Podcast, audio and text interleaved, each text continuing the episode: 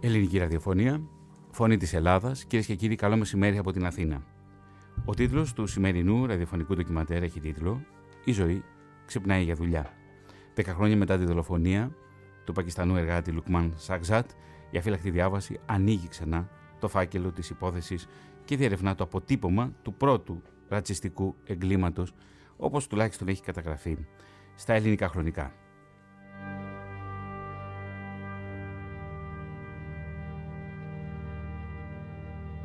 Στην τελική ρύθμιση του ήχου βρίσκεται ο Παναγιώτης Ιατρίδης.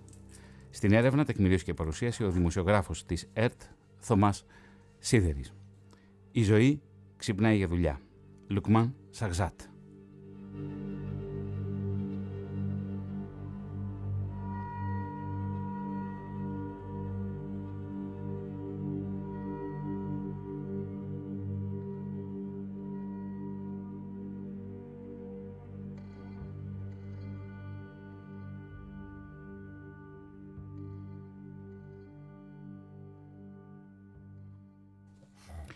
2021 και ο πατέρας του Λουκμάν Σαγζάτ μιλά μετά την απόφαση του δικαστηρίου για την καταδίκη των δολοφόνων του παιδιού του.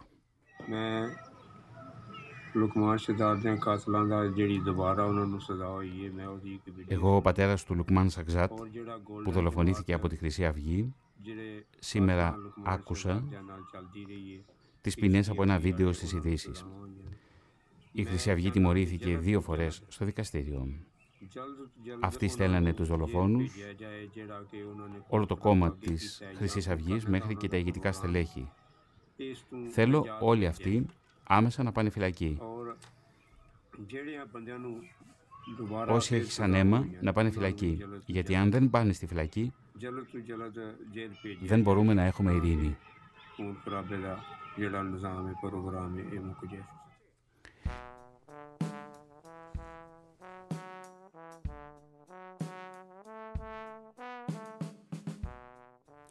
Αυτό που ακούμε είναι το τραγούδι «Η ζωή ξυπνάει για δουλειά». Είναι το τραγούδι που έδωσε και τον τίτλο στο σημερινό ραδιοφωνικό ντοκιματέρ.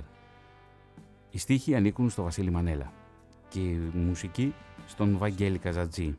Ένα τραγούδι που γράφτηκε μετά τη δολοφονία του Λουκμάν Σαξάτ.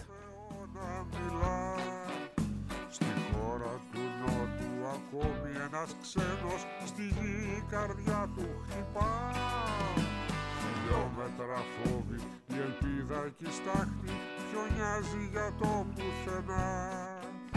Σκισμένη φυγή πιασμένη στο φράχτη πιο κάτω η ζωή που ξυπνά. Ξυπνάει για δουλειά. Άγνωστος κίνδυνος φτωχός και επικίνδυνος βυθός σκοτεινός born.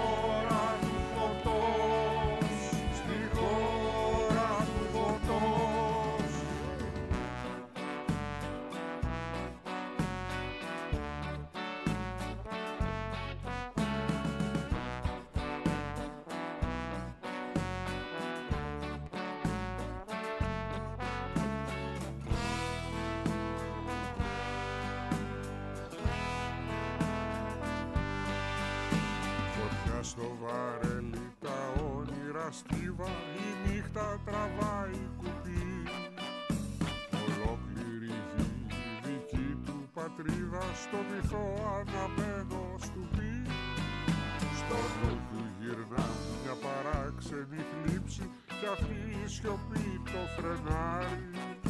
Φοβάται τη μέρα που λίγο θα λείψει μια μέρα βουβή του Γενάρη. Δεκαεφτά του Γενάρη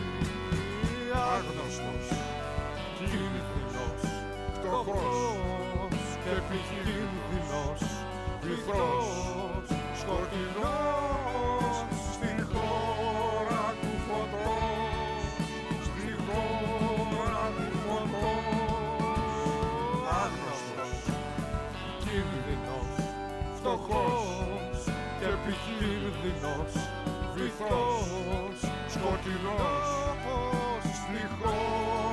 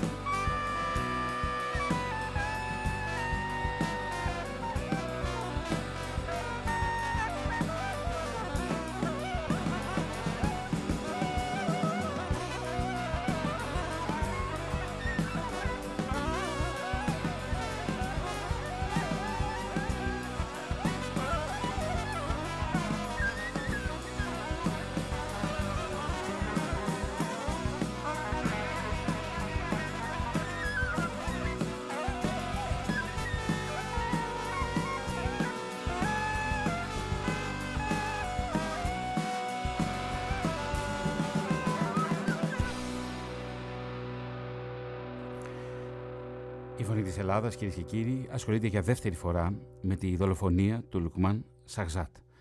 Όμως, το να ασχολείται ένα ραδιοφωνικό ντοκιματέρ και να επικεντρώνεται σε ένα ρατσιστικό έγκλημα το οποίο διέπραξαν Ναζί, νομίζω ότι είναι χρέος της εκπομπής και χρέος της φωνής της Ελλάδας.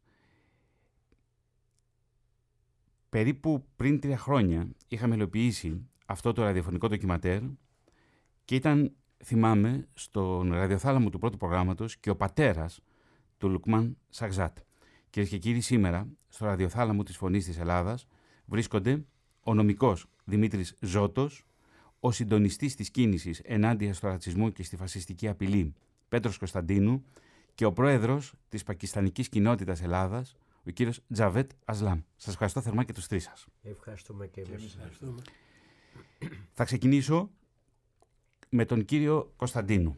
Κύριε Κωνσταντίνου, την εποχή που συμβαίνει η δολοφονία του Λουκμάν Σαγζάτ, τι γίνεται, τι συμβαίνει στις γειτονιές της Αθήνας, ποιο είναι το κλίμα που επικρατεί στις γειτονιές της Αθήνας; Και μιλώ για τις φτωχές και εργατικές περιοχές, όπως είναι η Κοκκινιά, το Πέραμα, τα Πετράλωνα, εκεί δηλαδή, ή το Περιστέρι που έμενε και ο Λουκμάν Σαγζάτ, εκεί δηλαδή που μένουν φτωχοί άνθρωποι και που έχουν εγκατασταθεί και μετανάστες. Και βέβαια το κέντρο της Αθήνας, ο Άγιος Παντελεήμονας, για παράδειγμα. Φτωχοποιημένες οι γειτονιές από τις ε, πολιτικές των μνημονίων, με τη Χρυσή Αυγή πια στη Βουλή, να μην το ξεχνάμε αυτό, μπήκαν το 2012. Τα τάγματα εφόδου έχουν εμφανιστεί στον Άγιο Παντελεήμονα, στην Νίκαια, στο Πέραμα. Ένα χρόνο πριν είχαμε τη δολοφονική επίθεση κατά των Αιγύπτιων ε, αλλιεργατών. Το 2013 είναι η χρονιά των δολοφονιών. Ξεκινάνε με τον Σαζά του Λουκμάν και το Σεπτέμβρη με τον Παύλο Φίσα.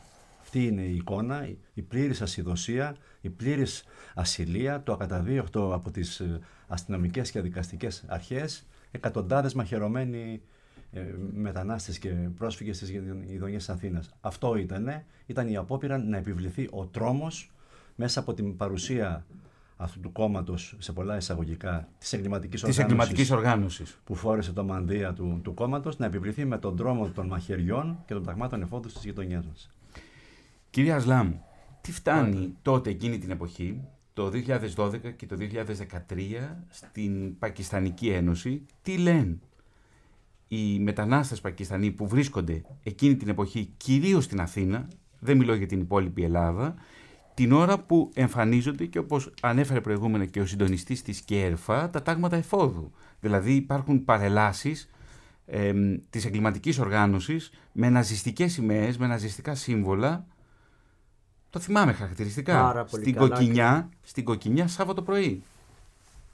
Πολύ σωστά. Τι μηνύματα φτάνουν κύριε Ασλάμ μηνύματα τότε; ανοιχτά ήταν δηλαδή 12 όπως λέτε ήταν για μας ε, δηλαδή πολύ έντονες ε, ρατσιστικές φασιστικές επιθέσεις και τι ήταν το μήνυμα από κυβέρνηση, από νόμους, από αστυνομία δηλαδή δεν γινόταν ούτε καμία μήνυση. Δηλαδή ένας εγκληματίας που έχει μαχαίρι, που έχει ρόπαλα, που θέλει και ανοιχτά λέει παντού θα σκοτώσω, θα τους διώξω. Δηλαδή δεν υπήρχε καμία σύλληψη. Το ξέρετε, δηλαδή 600 με 700 άτομα τα θύματα γεμάτα με αίμα και τέτοια πράγματα και ποτέ μα ποτέ δεν έχει γίνει καμία σύλληψη. Αυτό ήταν για μας ε, πολύ ανοιχτά από κυβέρνηση, από πολύ ανοιχτά από υπηρεσίες, κανένα δεν τους εμποδίζει. Για μας, για τους μετανάστες, για λαδοπούς, ήταν ένα ανοιχτό μήνυμα, δεν υπάρχει νόμο για αυτούς και για σας αν θα κάνετε ένα παραμικρό υπάρχουν τα πάντα. Αυτό ήταν ένα που απίστευτο για ένα μετανάστη. Ειδικά για μένα που τελείωσα πολιτικές επιστήμες και λέω να πάω σε αυτή τη χώρα που ήταν 2.500 πριν ο Αριστοτέλος, Πλάτωνα και όλα αυτά.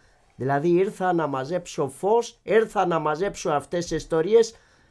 Ήταν μια χαρά. Ήταν, Αλλά ήταν λοιπόν μια σκοτεινή εποχή, κύριε Ασλάμ. Μια ήταν σκοτεινή, σκοτεινή εποχή, Με φόβο υπάρχει έντονη, έντονος ο φόβος. Πάρα πολύ έντονος φόβος. Δεν θα πω μόνο φόβος. Ήταν τρόμος και σαν τρομοκράτες να κάνουν ό,τι θέλουν και κανένα να μην τους εμποδίζει. Για μας ήταν, δηλαδή δεν υπάρχει κάποιος κάποια επρισία ή κάτι τέτοιο να τους σταματήσει. Αυτό λοιπόν είναι σε αδρές γραμμές το πλαίσιο που υπάρχει εκείνη την περίοδο, 2012-2013. Κύριε Ζώτο, η Ελλάδα έχει ζήσει μέχρι τότε άλλο ρατσιστικό έγκλημα. Δηλαδή, μια δολοφονία που γίνεται στη βάση ενός θεωρητικού πλαισίου ρατσισμού. Και εδώ θα μου επιτρέψετε να πω ότι επειδή χρησιμοποιούμε συχνά τον όρο νεοναζί, το πλαίσιο όμως της ναζιστικής ιδεολογίας, ανεξαρτήτως των εποχών και των εκφάνσεων, είναι ένα.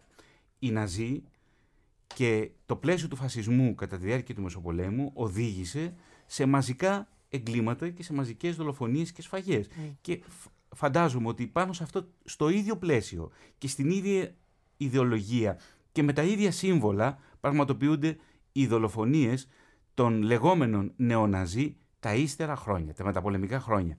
Στην Ελλάδα όμως κύριε Ζώτο, γιατί τότε, και έχω δηλώσει σας από εκείνη την εποχή, αναγνωρίζεται ως το πρώτο έγκλημα το οποίο είχε ρατσιστική βάση, δηλαδή εδράζεται σε μία ρατσιστική θεωρία. Ε, ο Σαχζάτ Λουκμάν όταν ήρθε στην Ελλάδα δεν ήρθε για να γίνει ούτε ήρωας ούτε μάρτυρας. Ήταν ένας εργάτης μουσουλμάνος Πακιστανός. Μέχρι τότε στην Ελλάδα, στην νεότερη Ελλάδα, γιατί πριν από τον πόλεμο υπήρχαν τα ρατσιστικά εγκλήματα, υπήρχε η εκστρατεία στο στρατόπεδο Κάμπελ κατά των Εβραίων στη Θεσσαλονίκη, για παράδειγμα, από την 3Ε του 1930.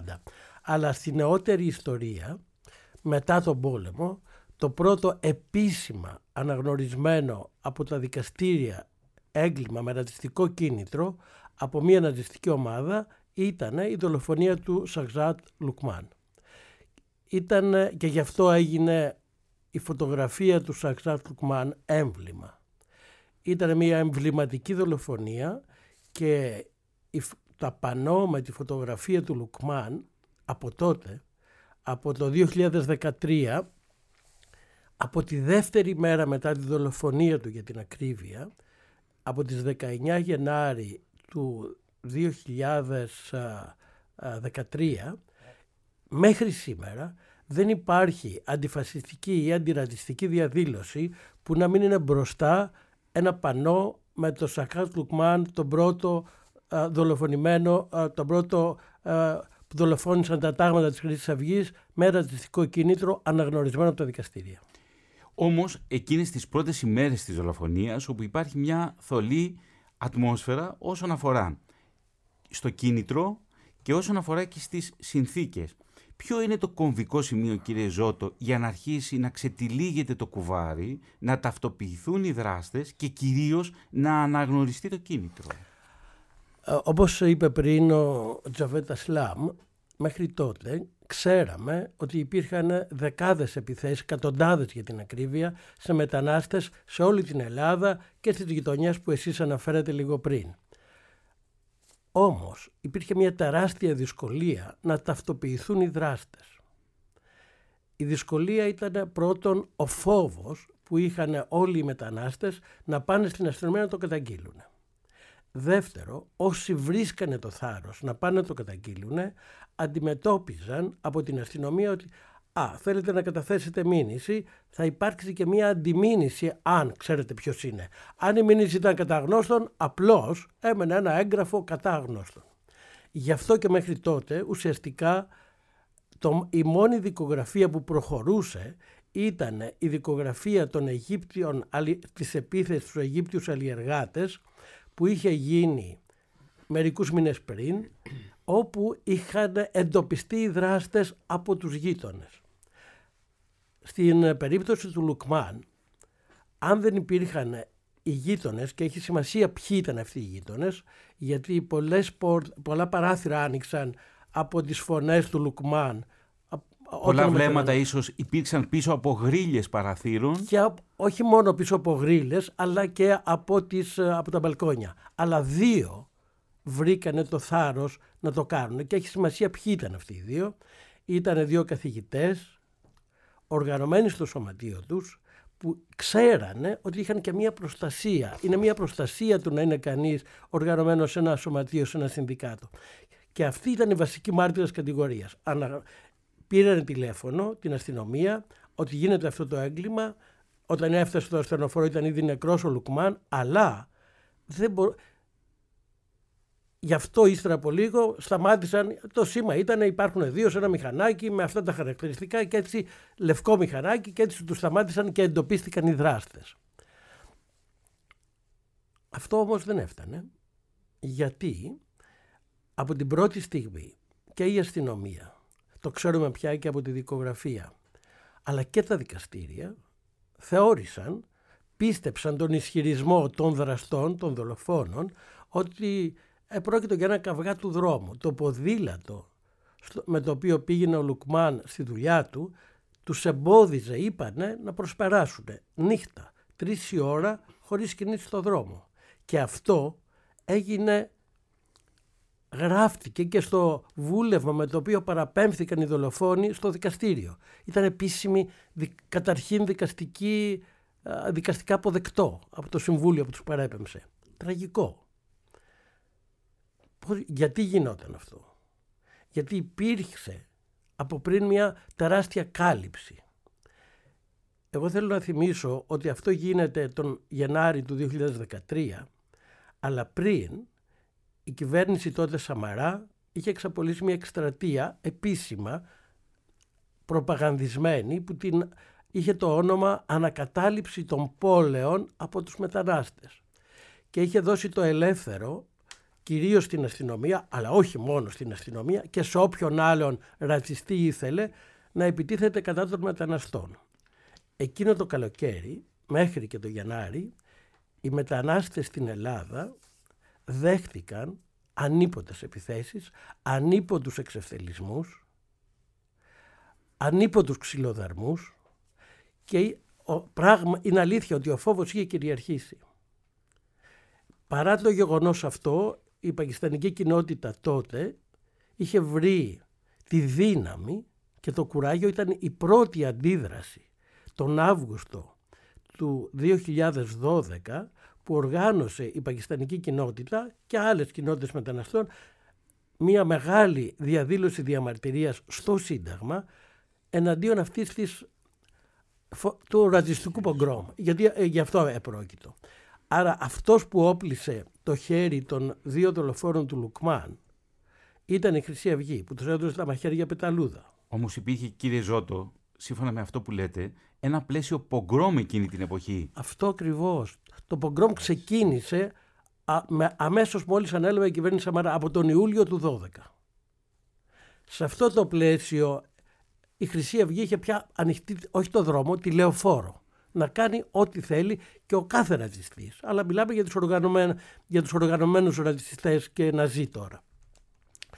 Άρα μπορεί η Χρυσή Αυγή να τους έδωσε τα μαχαίρια πεταλούδα, αλλά ο πολιτικά ηθικός αυτούργος της δολοφονίας του Λουκμάν είναι η κυβέρνηση Σαμαρά. Είναι, τότε ήταν υπουργός, αν θυμάμαι καλά, ο Δένδιας, υπουργός Δημοσίας Τάξης. Κύριε Κωνσταντίνου, το παρατηρητήριο της ε, ΚΕΡΦΑ, της κίνησης ενάντια στο ρατσισμό, και στην φασιστική απειλή.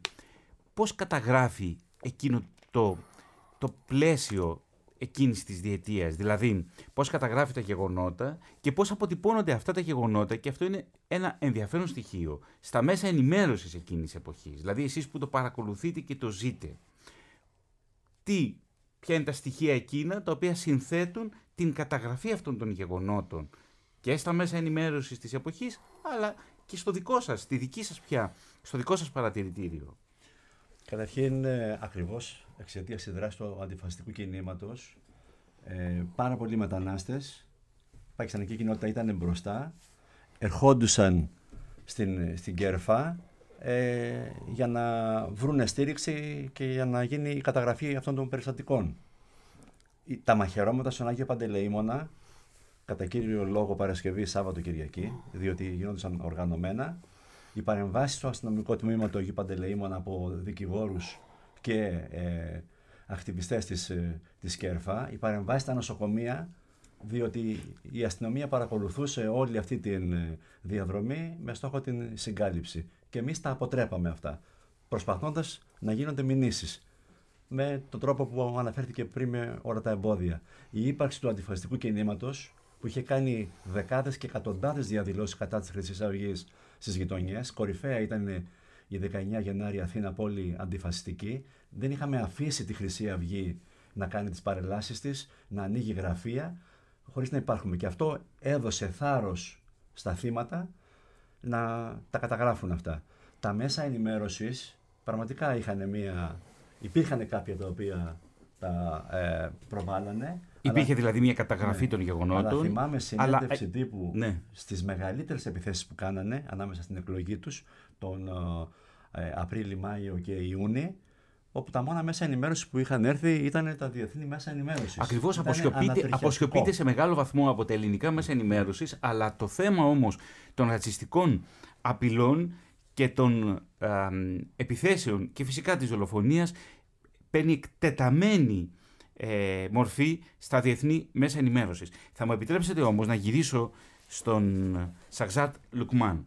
Κύριε Τζαβέτα Σλάμ, εσείς παρακολουθήσατε την ιστορία από πολύ κοντά. Θα θέλαμε να μας πείτε σε βασικές γραμμές ποιος ήταν ο Σαξάτ Λουκμάν, πώς ζούσε στο Περιστέρι και από τους φίλους και, τη, και, όσους, και όλοι όσοι υπήρχαν κοντά του κάποιες λεπτομέρειες για τον χαρακτήρα του.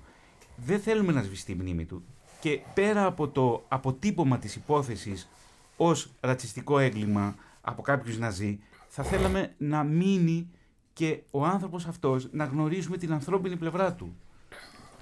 Ο Σεχδάτ Λουκμάν, ε, όπως ε, δηλαδή υπάρχουν μάρτυρες και κάναμε έρευνα όλο αυτό και το ξέραμε και λίγο από πριν, ήταν ένας άνθρωπος ε, μόνο εργατικό με χαμογελαστό και με πολύ καλά με γείτονες. Δηλαδή και Έλληνες, Ελληνίδες όλοι λέγανε ένας εργάτης που πάντα ήταν έτοιμος για να βοηθήσει και με χαμόγελο.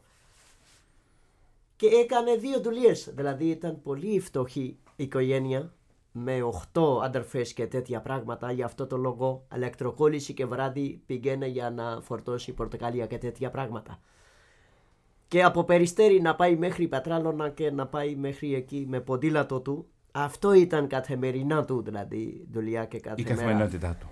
Πολύ ευγενικότατος και μόνο ένας εργάτης που είχε πάρα πολύ καλά λόγια και ο αυτός όταν ζούσε δηλαδή ήρθα σε μια γειτονιά που είναι πάρα πολύ καλοί άνθρωποι και αυτό έλεγε και εγώ έλεγα δηλαδή πριν να ξεκινήσουν οι ρατσισμό και φασισμό η ζεστή αγάπη ανθρώπινη γειτονιά αλλά ξαφνικά 2009-10 αρχίζουν πολύ λίγοι να πω 1% ή 2% που χαλάσανε όλη την εικόνα για όλη την Ελλάδα.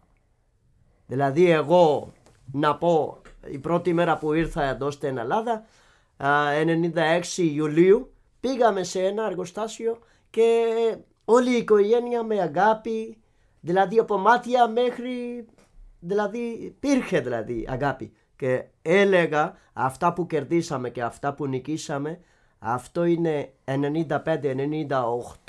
δισεκατό Έλληνας και Ελληνίδες. Αν δεν υπήρχε πολύ βασικό είναι ήταν τρόμο και πάρα πολύ τρόμο αν δεν υπήρχε στήριξη. Αν δεν υπήρχε αντιρατσιστικό κίνημα αν δεν υπήρχατε εσείς ο κύριος Ζώτος ο κύριο Πέτρος Κωνσταντίνου αν δεν υπήρχε αυτό πιστεύω κανείς δεν μπορούσε ούτε να καταγγείλει όσα νικήσαμε όσα μπορούσαμε να έχουμε αυτά ήταν για λόγο που υπήρχαν άνθρωποι και εδώ θα ήθελα να σας πω από 2010 μέχρι 2011 ήταν πολύ λίγο ακούς, ακουμένο εδώ. Όλα τα κανάλια από Γαλλία, από Γερμανία, από όλο το κόσμο ερχόταν και κάθε μέρα παίρνανε συνέντευξη. Κάθε μέρα από The Guardian, Al Jazeera, πολύ μεγάλα κανάλια, κάθε μέρα ερχόταν. Και μου έκανε εντύπωση, λέω εδώ στα ελληνικά κανάλια και τέτοια γιατί δεν παίρνω τόσα πολλά.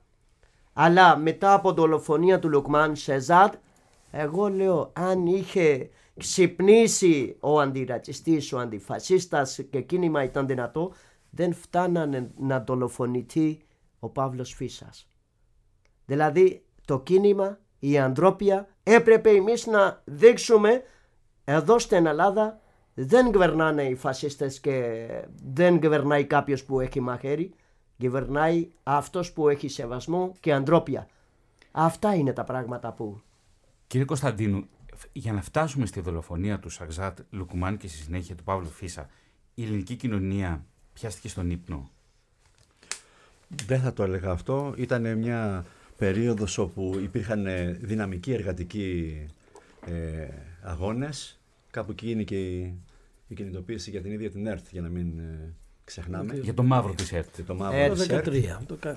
Πολύ δυναμικοί αγώνες. Η κοινωνία θα έλεγα μετά την απογοήτευση από τα κυρίαρχα πολιτικά κόμματα στράφηκε προς τα αριστερά. Είναι η περίοδος που ανεβαίνει ο ΣΥΡΙΖΑ. Αλλά η Χρυσή Αυγή είναι η πόλωση όπου ε, είναι πάνω στο έδαφος αυτών των άγριων πολιτικών ανθίσανε αυτά τα αγκάθια του ναζισμού κυριολεκτικά. Άρα δεν θα έλεγα ότι, δεν θα έλεγα ότι η ελληνική κοινωνία τους ακολούθησε. Ε, η, η ακροδεξιά και οι φασίστες κληρονομήσαν τους ψήφους των χουντικών, των βασιλικών. Κληρονομήσαν το ίδιο το λαός του Καρατζαφέρη, το οποίο συμμετείχε στην κυβέρνηση του Παπαδήμου και σε εισαγωγικά απαξιώθηκε, είτε απαξιωμένο ήταν. Και επιχειρήσανε μέσω πια της Βουλής να επιβάλλουν την, παρα- την παρουσία των ταγμάτων εφόδου. Τακτική που την κάνουν διεθνώς οι φασίστες. Πολύ απομονωμένος ο πυρήνας τους όμως και γι' αυτό δεν μπορέσανε ποτέ να ξεπεράσουν τις κινητοποιήσεις του αντιφασιστικού κινήματος. Αυτό τους απομόνωσε και τους έφτασε μέχρι την δίκη και την καταδίκη. Αυτό λοιπόν είναι το κοινωνικό και το πολιτικό πλαίσιο όπως ακριβώς στέθηκε από τον κύριο Κωνσταντίνου και από τον κύριο Ζώτο. Όμως, κύριε Τζαβέτ Παρακαλώ. Ασλάμ, θα ήθελα να σας ρωτήσω και, την, και το ψυχολογικό αποτύπωμα. Μιλάμε για ένα έγκλημα, μια δολοφονία που αρχικώς αποσιωπάται και υπάρχει όμως και ένα τραύμα, ένα σιωπηλό τραύμα και στους Πακιστανούς μετανάστες αλλά και στις υπόλοιπες κοινότητες μεταναστών.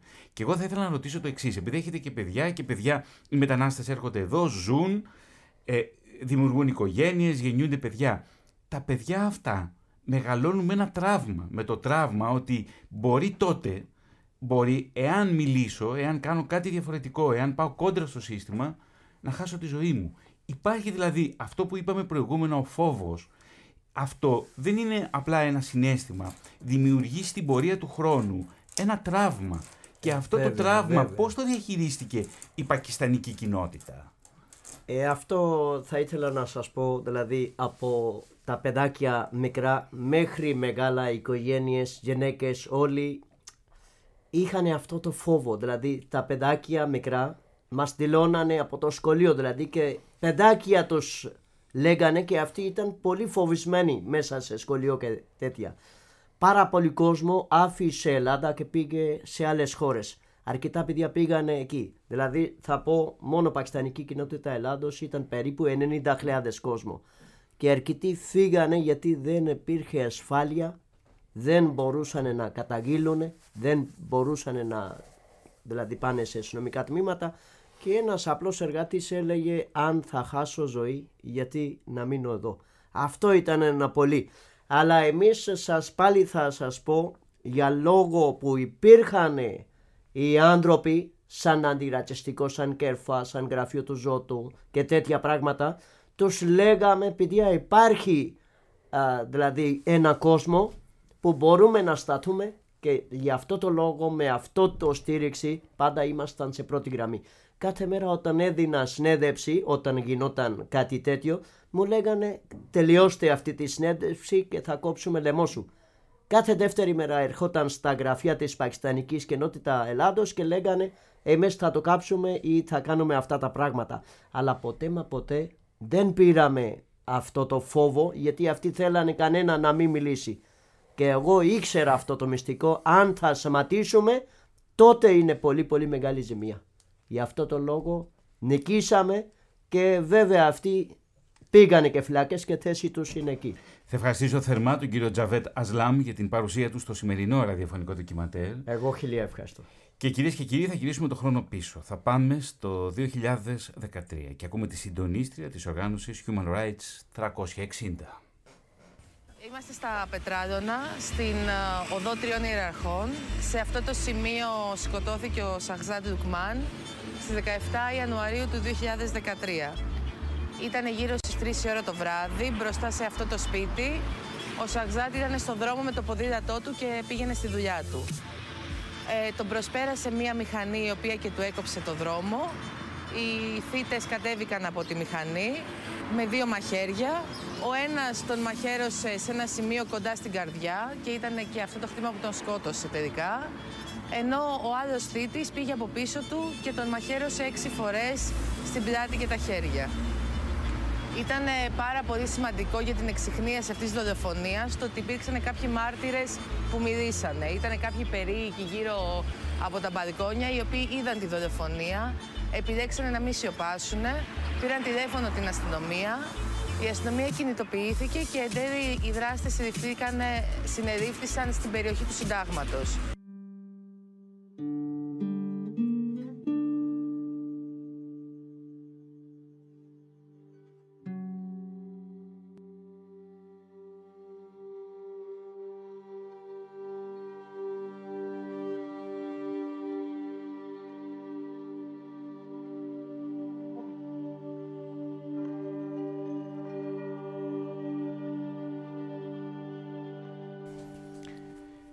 θα μείνουμε πίσω στο 2013 και θα ακούσουμε τους γονείς του δολοφονηθέτος Σακζάτ Λουκμάν.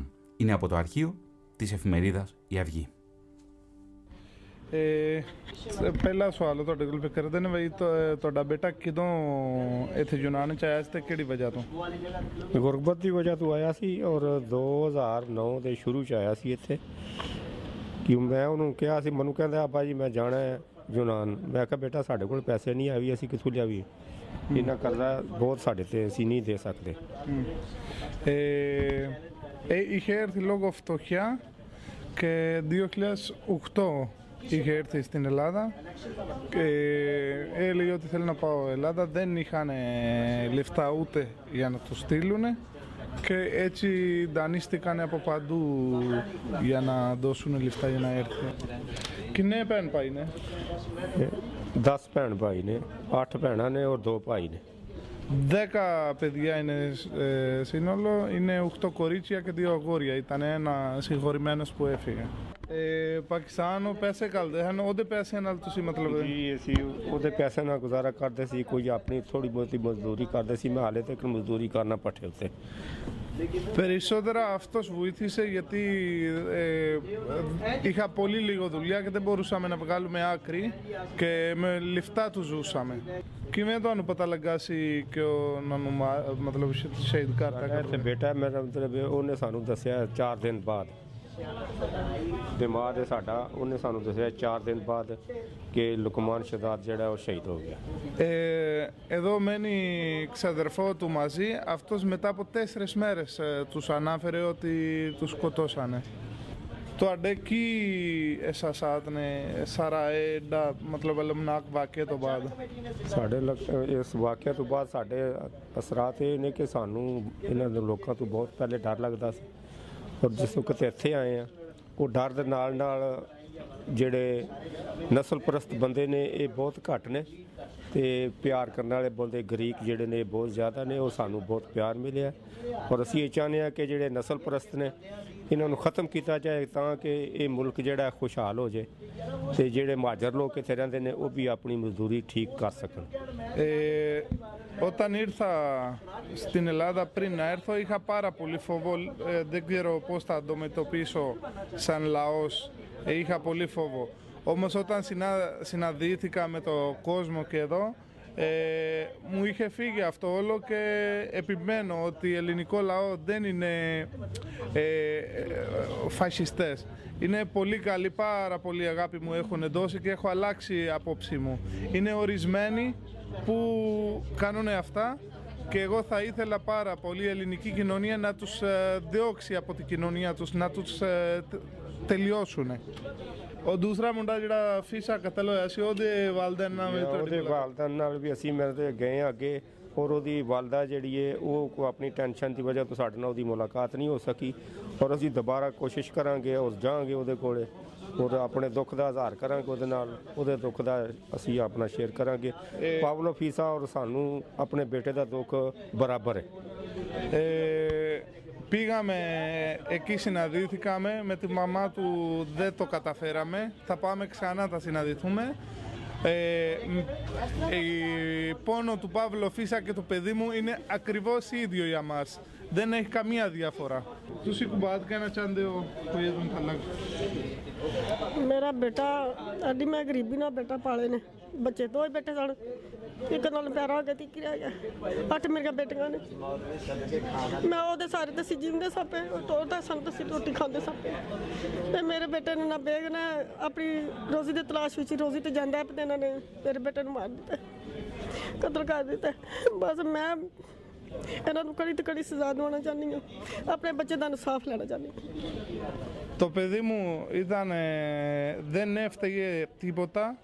Ε, πήγαινε για να βγάλει ένα κομμάτι ψωμί και το σκοτώσανε και εγώ ζητάω δικαιοσύνη, εγώ ζητάω δίκιο του παιδί μου να τιμωρηθούν ένοχοι και αυτό θέλω, τίποτα άλλο. Οι γονείς του Σαχζάτ Λουκμάν. Αφυλακτή διάβαση. Η ζωή ξυπνάει για τη δουλειά. Ο τίτλος του ραδιοφωνικού ντοκιματέρ. Ένας τίτλος εμπνευσμένος από το τραγούδι που έγραψαν ο Βασίλης Μανέλας στους στίχους και ο Βαγγέλης Καζατζής τη μουσική. Κύριε Ζώτο, υπάρχει μια προσπάθεια αποσιώπησης ε, του γεγονότος ή συγκάλυψης έτσι όπως ακριβώς εσείς τουλάχιστον το παρακολουθείτε ως νομικός μετά την δολοφονία του Σαξάτ. Υπήρχε μια προσπάθεια συγκάλυψης; Από την πρώτη στιγμή. Από την πολύ πρώτη στιγμή. Ε, όταν συνελήφθησαν ύστερα από την καταγγελία των γειτόνων στο Σύνταγμα οι δύο δολοφόνοι, ε, τους πήγαν στη Γάδα. Ο ένας ήταν πυροσβέστης και άρα ήταν συνάδελφος με τους α, ανθρώπους στη Γάδα στα σώματα ασφαλείας. Το ξέρουμε αυτό τώρα, ύστερα από το δικαστήριο και από τις καταθέσεις των μαρτύρων τι έγινε στη Γάδα. Εκεί οργανώθηκε η συγκάλυψη. Εκεί μεθοδεύτηκε ο ισχυρισμός ότι επρόκειτο για έναν καυγά του δρόμου, γιατί όλα τα άλλα δεν μπορούσαν να τα αμφισβητήσουν. Και άρα δεν έφταιγαν οι δολοφόνοι, αλλά έφταιγε ο Λουκμάν που τους εμπόδιζε στην προσπέραση. Όμως, από την πρώτη στιγμή, τόσο η Κερφά με τον Πέτρο Κωνσταντίνου, όσο και η πακιστανική κοινότητα, είχαν αναγνωρίσει σε αυτή τη δολοφονία τον τρόπο δράσης των εκατοντάδων άλλων επιθέσεων που ήδη ήξεραν σε όλες τις γειτονιές της Αθήνας από τον Άγιο Παντελεήμονα μέχρι την, ε, το, το πέραμα. Και όπου αυτές οι επιθέσεις δεν καταγράφονται στα μέσα ενημέρωσης. Δεν αποσιωπούνται. καταγράφονται ούτε, ούτε στα μέσα ούτε πουθενά αλλού. Γιατί πρώτον οι άνθρωποι φοβούνται και δεύτερον έχουν την κάλυψη από την αστυνομία. Και ο Μα φόβος, τους λόγους- υπάρχει ο φόβος ότι θα βρω Ο- το... Ναι. Μέχρι τότε υπάρχει ο φόβος.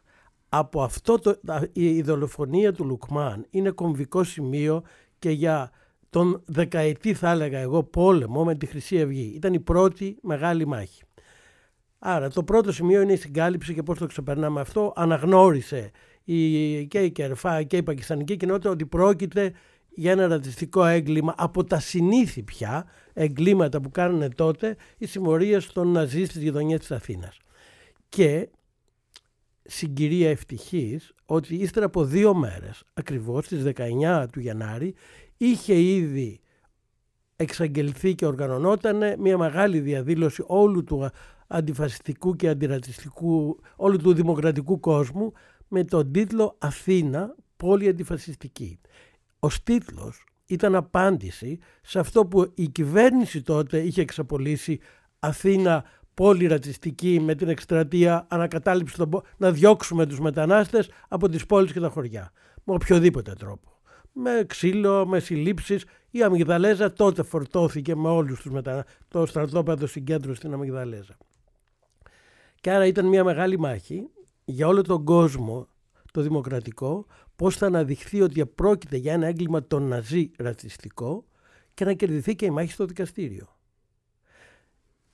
Το γεγονός ότι οι γονείς του Λουκμάν ήρθαν στην Ελλάδα για να στηρίξουν και τον κόσμο που πάλευε για να αναδείξει ότι αυτό το έγκλημα είναι ρατσιστικό και μείνανε και μέχρι το δικαστήριο και μετά ήταν μεγάλη έμπνευση για όλους και μεγάλη δύναμη. Ήτανε, ο πατέρας του Λουκμάν, είναι, ο Χαντίμ, είναι μια βιβλική φυσιογνωμία. Όπως και η μητέρα του, μια επίσης βιβλική φυσιογνωμία. Και είναι πολύ συγκινητικό να πω τώρα ότι αυτό που βρέθηκε πάνω στο Λουκμάν όταν τον δολοφόνησαν είχε πάνω του 5 ευρώ, μία κάρτα τηλεφώνου και ένα φυλαχτό που το είχε δώσει η μητέρα του όταν έφυγε από το Πακιστάν. Συγκινητικό και συγκλονιστικό. Ε, αυτή η μάχη που ξεκίνησε τότε όταν φτάσαμε στο δικαστήριο είχαν γίνει ήδη σε όλες τις γειτονιές της Αθήνας δεκάδες ομιλίες, συγκεντρώσεις για αυτή τη δολοφονία και την ανάδειξή της ως ρατσιστικής και ναζιστικής ταυτόχρονα λέγοντας ότι αυτό είναι έγκλημα της Χρυσής Αυγής και άρα και όπου πήγαινε από τότε η Χρυσή Αυγή να βγει στις γειτονιές έβρισκε απέναντί της αυτόν τον κόσμο. Πολύ κόσμο.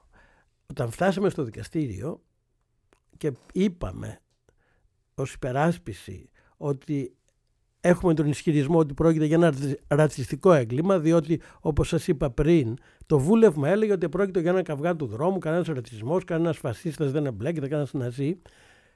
Και η εισαγγελέας μας είπε, Μα τι λέτε, το εξηγεί το βούλευμα εδώ ότι πρόκειται για καυγά του δρόμου.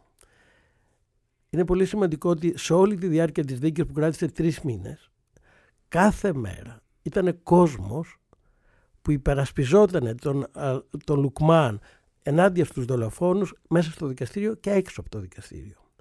Όταν φτάσαμε στο τέλος της δίκης, η εισαγγελέας η ίδια δέχτηκε στην εισήγησή της προς το δικαστήριο ότι ναι, πρόκειται για ένα ρατσιστικό έγκλημα. Και το δικαστήριο, το μεικτό ορκωτό δικαστήριο της Αθήνας, για πρώτη φορά ομόφωνα αναγνώρισε ότι πρόκειται για ένα ρατσιστικό έγκλημα που έγινε από δύο που ήταν συνδεδεμένοι με τη Χρυσή Αυγή. Αυτοί οι δύο, ταυτόχρονα εκείνη την περίοδο, εξελισσόταν και η ανάκριση για τη δολοφονία του Παύλου Φίσα. Γιατί λίγο πριν ξεκινήσει η δίκη, τον Δεκέμβριο του 2013, το Σεπτέμβριο, τα ίδια τάγματα εφόδου είχαν δολοφονήσει τον, Παύλο Φίσα. Και άρα μπορούμε να πούμε ότι ε, η δολοφονία του Λουκμάν ήταν η πρώτη μεγάλη μάχη και η μάχη για τη δικαίωση της μνήμης του και την τιμωρία των δολοφών, η πρώτη μεγάλη μάχη κατά της Χρυσής Αυγής στο δεκαετή πόλεμο. Αυτός ο πόλεμος τέλειωσε, αυτή η μάχη τέλειωσε η μεγάλη με τη Χρυσή Αυγή, με την καταδίκη των Ναζί και που είναι στη φυλακή. Και ήταν ε, ο Λουκμάν και οι γονείς του και οι συμπαραστάτες του μπορεί να έχουν την ικανοποίηση ότι βάλανε τα θεμέλια για να μην υπάρχει ως πολιτική δύναμη πια η Χρυσή Αυγή στην Ελλάδα όπως υπήρχε τότε αν σκεφτούμε τι θα γινόταν εάν δεν είχε καταδικαστεί η Χρυσή Αυγή ως εγκληματική οργάνωση ναζιστική, μπορούμε να κοιτάξουμε δίπλα μας στην Ιταλία, στη Σουηδία, στην Ισπανία, τι γίνεται τώρα με την άνοδο των φασιστών εκεί. Άρα ήταν μια πολύ μεγάλη νίκη που ο Λουκμάν έχει ένα τεράστιο μερίδιο από αυτή τη νίκη. Και έχει δικαιωθεί η μνήμη του, γιατί ο ναζισμός, με τον ναζισμό δεν έχει τελειώσει η ανθρωπότητα και αυτό το βλέπουμε. Και ήθελα να σας ρωτήσω κύριε Κωνσταντίνου, όταν δολοφονείτε ο Λουκμάν Σαξάτ, επικοινωνείτε εσείς με αντίστοιχες αντιφασιστικές συσσωματώσεις και οργανώσεις στον υπόλοιπο κόσμο, ζητάτε τη συμπαράστασή τους; Τι γίνεται στην υπόλοιπη Ευρώπη όταν δολοφονείτε ο Σαξάτ Λουκμάν και ο Παύλος Φίσας, δηλαδή εκείνη την περίοδο; Τώρα έχουμε καταγεγραμμένη την άνοδο, όπως ακριβώς μας το εξηγεί ο κύριος Ζώτος. Τότε τι συνέβαινε; Ήταν στραμμένα τα βλέμματα στην Ελλάδα και λόγω της, μεγάλη, της κινητοποίησης των μνημονίων τα προηγούμενα χρόνια ε, και ήταν και στραμμένη λόγω της ανόδου της ε, ναζιστικής χρυσής ε, ε, αυγής. Ρατσιστικές επιθέσεις έχουμε στην υπόλοιπη Ευρώπη, για παράδειγμα στη Γερμανία. Έχετε εσείς μια τέτοια εικόνα ως κερφά; Υπήρχαν, υπήρχαν σε μια σειρά από χώρες. Το πρόβλημα ήταν πώς είχαν ε, αντιμετωπιστεί. Η 19 Γενάρη Αθήνα Πόλη Αντιφαστική ήταν μια κινητοποίηση διεθνής. Εκείνη τη που μέρα. γίνεται ποια χρονολογία, το, 2013. Το 2013 λοιπόν, Αυτή η κινητοποίηση ήταν, ήταν προϊόν καμπάνιας πάνω από 3-4 μήνες σε πάνω από 50 πόλεις και 25 ε, χώρες διεθνώς υπήρχε κύμα διαδηλώσεων. Γίνανε διαδηλώσεις έξω από τις ελληνικές πρεσβείες σε πάρα πολλές χώρες. Και στην Αθήνα υπήρχε διεθνής αντιπροσωπεία που διαδηλώνε μαζί μας. Η ΚΕΡΦΑ είχε και έχει τέτοιες ε, σχέσεις.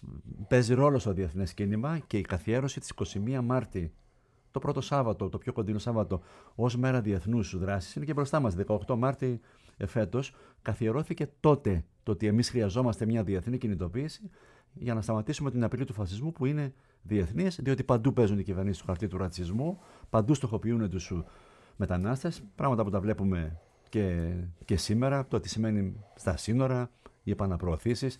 Η Ευρώπη έχει γίνει φρούριο, απαράδεκτο φρούριο και η Μεσόγειος έχει γίνει υγρός τάφος για πάνω από 20.000 πρόσφυγες την τελευταία δεκαετία.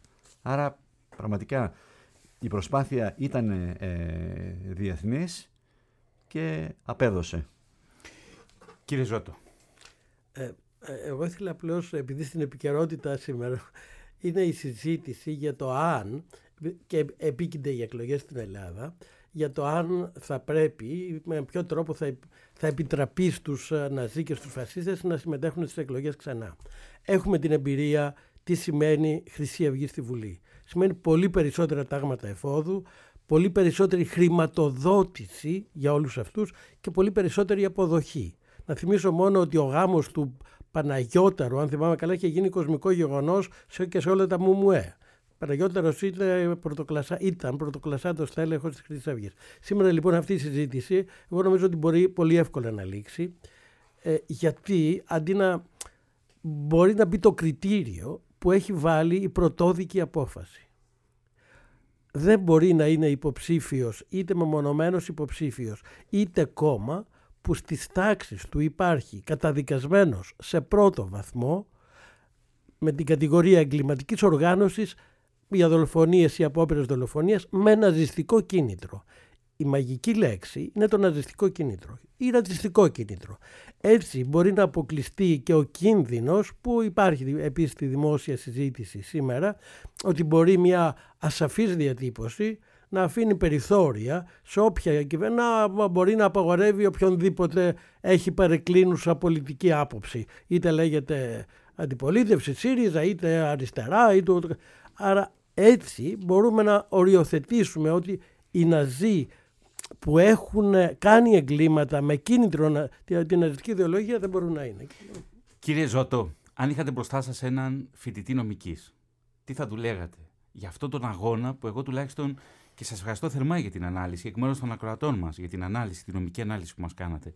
Τι θα του λέγατε, είναι ένας αγώνας ενάντια στο σκοτάδι, ενάντια στο σκοτάδι του ναζισμού; είναι σε ένα, όχι μόνο σε ένα φοιτητή της νομικής, σε ένα φοιτητή της νομικής θα του έλεγα πάνω απ' όλα να πάει σε μια συλλογικότητα στη γειτονιά του ή στο, στο δικηγορικό σύλλογο που μάχεται κατά του φασισμού. Δεν είναι μόνο η κυρίως νομική μάχη, είναι και τέτοια. Ούτε θεσμικά θέλουμε να αφήσουμε τους Ναζί να πάρουν αέρα εκείνοι θέλουν να χρησιμοποιήσουν τα δικαστήρια εναντίον των αντιφασιστών. Εμείς θέλουμε να χρησιμοποιήσουμε τον κο... θέλουμε ο κόσμος να είναι απέναντι στους φασίστες και αν κινητοποιηθεί ο κόσμος ε, τότε και οι νομικές μάχες θα κερδιθούν. Όπως αποδείχτηκε στο Λουκμάν και στη δίκη της Χρυσής Αυγής ως εγκληματική οργάνωση. Χωρίς τις χιλιάδες του κόσμου που ήταν έξω από το δικαστήριο στις 7, στον Οκτώβριο του 20 που είχαν κινητοποιηθεί όλα τα προηγούμενα χρόνια δεν θα είχαμε αυτή την απόφαση. Η καταδίκη της Ελλάδας για την υπόθεση φαρμακονίση, κύριε Κωνσταντίνου, είναι μια δικαίωση του αγώνα για να υπερασπιστούμε το δίκαιο των μεταναστών. Ακριβώς γιατί μετανάστης και πρόσφυγας κατατεγμένος πρέπει να βρίσκει ανοιχτές πόρτες στην κάθε χώρα, ανοιχτά σύνορα, να κάνει την αίτησή του και να κρίνεται η κάθε αίτηση. Δεν μπορεί να την κρίνει ούτε το λιμενικό, ούτε η αστυνομία, ούτε η Frontex, ούτε οι φράκτες, ούτε όλα αυτά τα φοβερά εμπόδια που μπαίνουν και στην Ελλάδα και παγκοσμίως. Ε, έχουν απλωθεί οι φράκτες από την Ελλάδα μέχρι την ε, Βόρεια Ευρώπη. Ούτε στο Δεύτερο Παγκόσμιο Πόλεμο δεν υπήρχαν τέτοιοι φράκτες. Αφύλακτη διάβαση, η ζωή ξυπνάει για δουλειά, τίτλοι τέλους. Στην ηχοληψία ήταν ο Παναγιώτης Ιατρίδης. Στην έρευνα, τεκμηρίωση και παρουσίαση ο δημοσιογράφος της ΕΡΤ Θωμάς Σίδερης. Να ευχαριστήσω θερμά τον νομικό κύριο Δημήτρη Ζώτο, τον συντονιστή της ΚΕΡΦΑ, κύριο Πέτρο Κωνσταντίνου και τον πρόεδρο της Πακιστανικής Κοινότητας Ελλάδας, τον κύριο Τζαβέτ Ασλάμ. Και... Εμείς σας ευχαριστούμε θερμά. Ευχαριστούμε θερμά. Είμαστε στην ΕΡΤ και η Ποσπάρτα έχει δώσει μάχες ενάντια στον Ναζί. Έτσι. Και σας ευχαριστούμε θερμά για την παρουσία σας εδώ. Κυρίες και κύριοι, καλό μεσημέρι από την Αθήνα.